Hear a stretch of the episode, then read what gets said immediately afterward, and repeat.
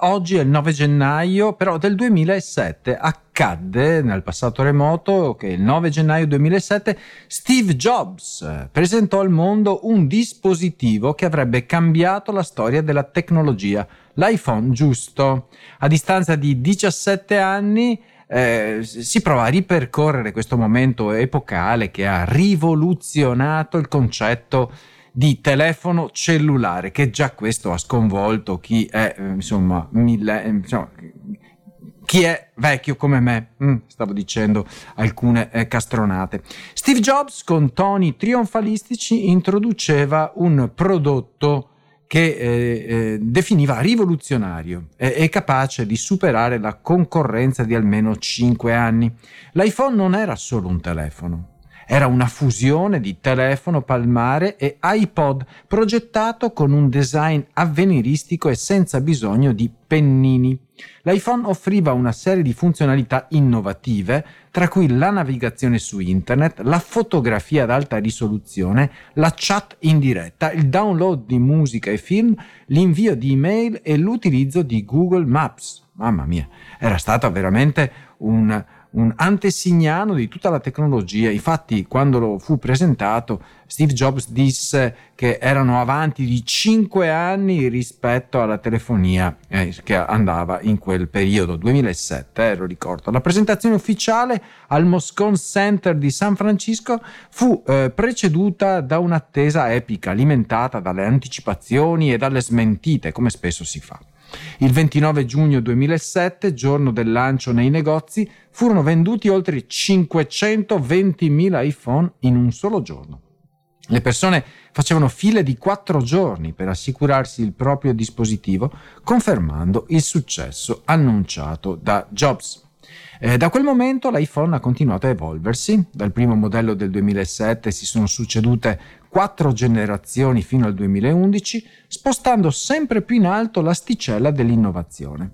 Il 2008 vide il deb- debutto del 3G, eh, poi eh, la versione 6, 6 Plus, eh, la versione 7, 8, 9, 10, 11 e adesso siamo al 13 con il potente chip A15 Bionic del 2021 e, insomma, è una, non è la nostra, certo, una pubblicità alla Apple, però è stato veramente un, uno strumento che ha rivoluzionato il settore quando successe, successe il 9 gennaio del 2007. E una mamma invece ha deciso di volare, eh, volare con in braccio eh, la sua bambina.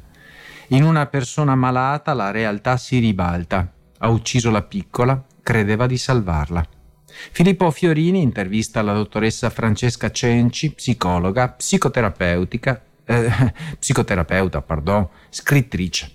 La dottoressa legge la lettera che Giulia Lavatura ha scritto prima di gettarsi dal balcone e il primo strumento che usa è quello della cautela. Dice che è presto per esprimere commenti definitivi, ma quel testo è comunque ricco di spunti per provare a dare un'interpretazione, come per esempio un genitore può arrivare a trasformare il proprio istinto di protezione verso un figlio in un atto di crudeltà? Perché eh, nella visione offuscata di una persona malata, quello appare un atto d'amore estremo, risponde la professionista. Ma perché una donna che aveva alle spalle anni di cure psichiatriche e un precedente allontanamento dalla bambina che ha ucciso è stata lasciata da sola con la piccola? Prova a rispondere Francesca Cenci, perché eh, in Italia persiste un pregiudizio sul rapporto madre-figlia e spesso i pericoli vengono rilevati tardi. Dottoressa, qual è la sua opinione clinica a proposito della lettera di Giulia Lavatura? Eh, è evidente che, che, si tratti di una persona eh, con manie di persecuzioni, forte eh, paranoie e, e che più in generale soffre di un grave problema di salute mentale. Un genitore dovrebbe essere portato a proteggere i propri figli. Come può trasformarsi in un carnefice? Questo vale finché parliamo di persone sane. È possibile che in qualche modo lei pensasse di liberare sua figlia e la cagnolina dall'odio che percepiva verso se stessa. Quando le madri uccidono i figli e hanno intenzione di uccidere anche loro stesse, tranne in rari casi, purtroppo, partono dal presupposto di voler fare del bene. Nella loro mente offuscata, eh, questo è un gesto d'amore. Giulia Lavatura presto sarà cosciente. Quali potrebbero essere le sue reazioni? chiede la giornalista. Le più disparate. È possibile che sopravvenga un forte senso di delusione per il fatto di non essere riuscita a portare a termine un progetto che prevedeva anche la sua di morte, o tragicamente la sua idea di benessere era, era proprio questa. Nella lettera ci sono accuse gravi al padre e al marito che però non trovano riscontro nella realtà. Perché se l'è presa con loro?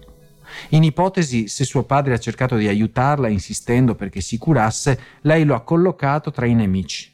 Se il marito non si è schierato apertamente con lei, lo ha colpevolizzato a sua volta. Incommentabile andiamo a trivellare la Luna perché eh, il satellite terrestre pare abbia dei metalli eh, che possono essere eh, fruibili nel futuro e quindi si fanno dei piani per andare lì su. No, non è un'invenzione trovata così in rete, era proprio su un quotidiano di oggi. Là ci sono i metalli del futuro, adesso andiamo per restarci. Così dice Giancarlo Genda, Genta, pardon, l'uomo si espanderà nel cosmo. Mamma mia che sciagura. L'anno 2024 segna un ritorno importante verso la Luna con una serie di missioni spaziali ambiziose e la promessa di nuove scoperte. La corsa verso il satellite terrestre coinvolge diversi attori, inclusi paesi, compagnie private e perfino turisti spaziali. Non è, non è una balla, è la, la, verità. Il primo evento degno di nota è il lancio del nuovo razzo vettore, il Vulcan Centaur, che ha portato con successo il modulo di atterraggio lunare chiamato Peregrine da, da Cape Canaveral, eh, lo storico eh, sito dal quale partono i razzi lunari. Questa missione, seppur con alcune interruzioni nelle comunicazioni, è simbolica, portando con sé le spoglie di alcuni attori di Star Trek e campioni di DNA di ex presidenti americani. La Cina, d'altra parte, continua a sorprendere con il suo impegno verso la Luna. Dopo le missioni Change delle, degli ultimi dieci anni, la Change 6 è in programma per il 2024. L'obiettivo è di recuperare campioni dal lato nascosto della Luna, The Dark Side of the Moon, in collaborazione con la NASA. Ecco, questo mi fa piacere, Cina e America che collaborano insieme. L'arrivo dei turisti lunari è un'idea affascinante, ma i test sul razzo Super Heavy di SpaceX sono cruciali. Se superati con successo, SpaceX mira a inviare la sua astronave Starship verso la Luna a dicembre, con a bordo un gruppo di artisti per la missione Dear Moon. Il traffico verso la Luna si intensificherà ulteriormente da febbraio, con i tentativi di allunaggio della sonda giapponese SLIM e di un modulo di allunaggio di Intuitive Machines.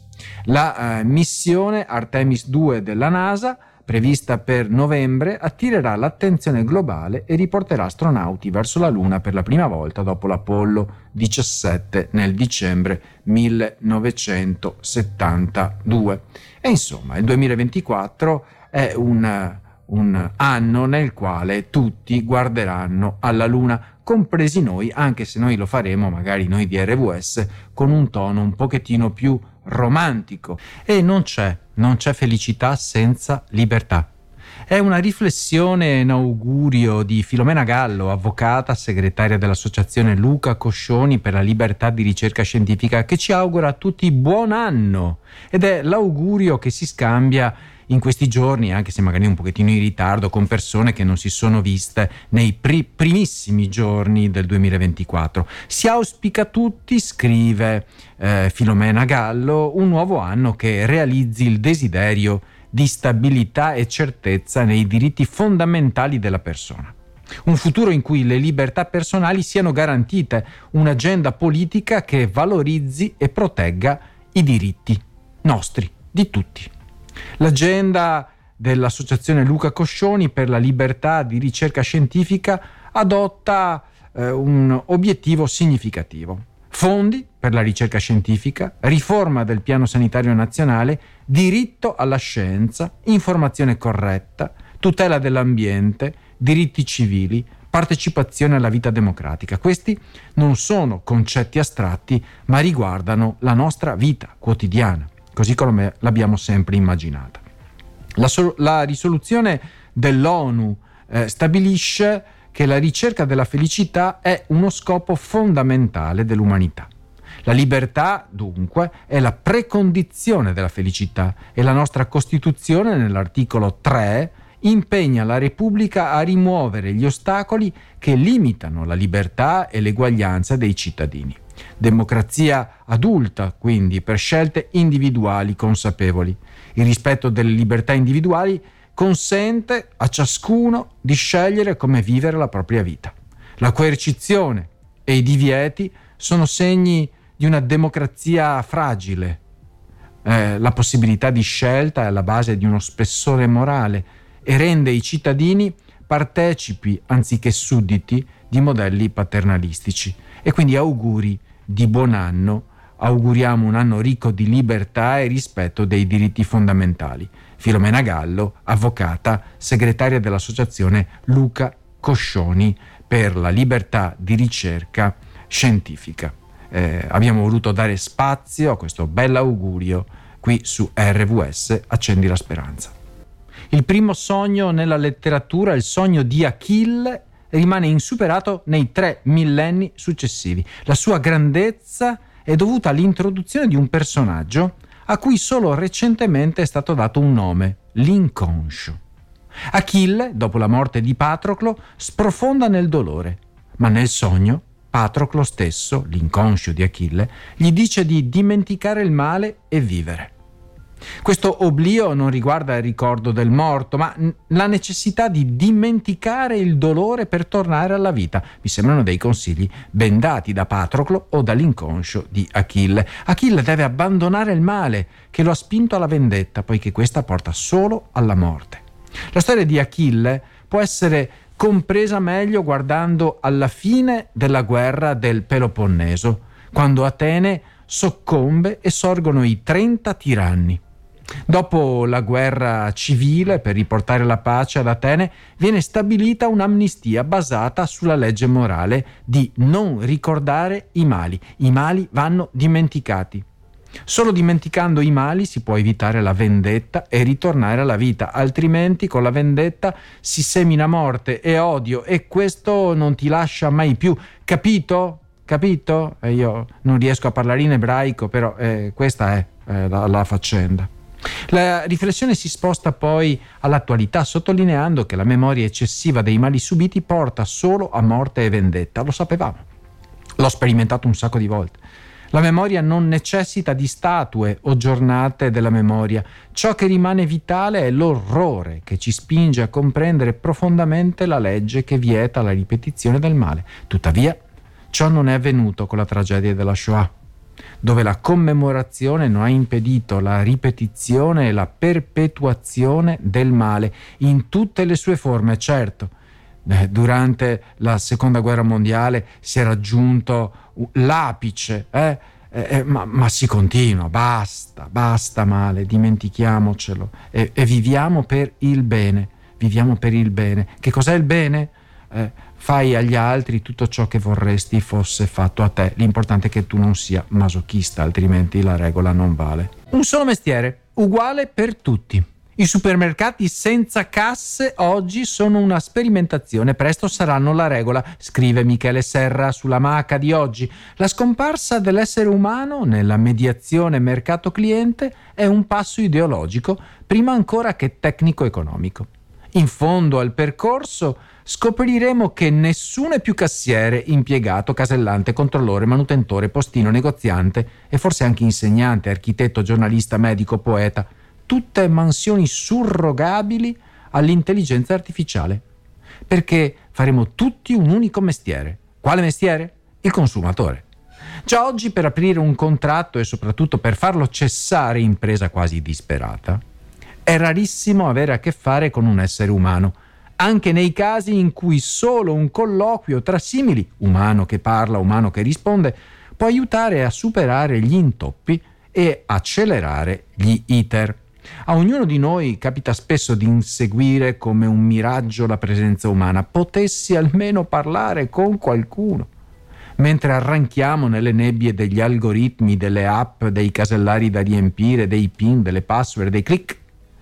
Un mercato totem, senza sembianze umane, inavvicinabile, sinistramente simile al capitale così come lo raffigurava Paul Lafargue alla fine dell'Ottocento. Due punti, apri virgolette. Io sono il Dio che divora gli uomini, chiuse virgolette.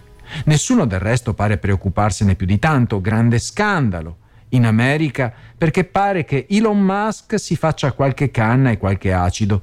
Zero scandalo quando ha licenziato migliaia di persone, molte delle quali con un tweet per evitare l'incresciosa incombenza eh, di dover dire di persona a qualcuno vattene, non servi più.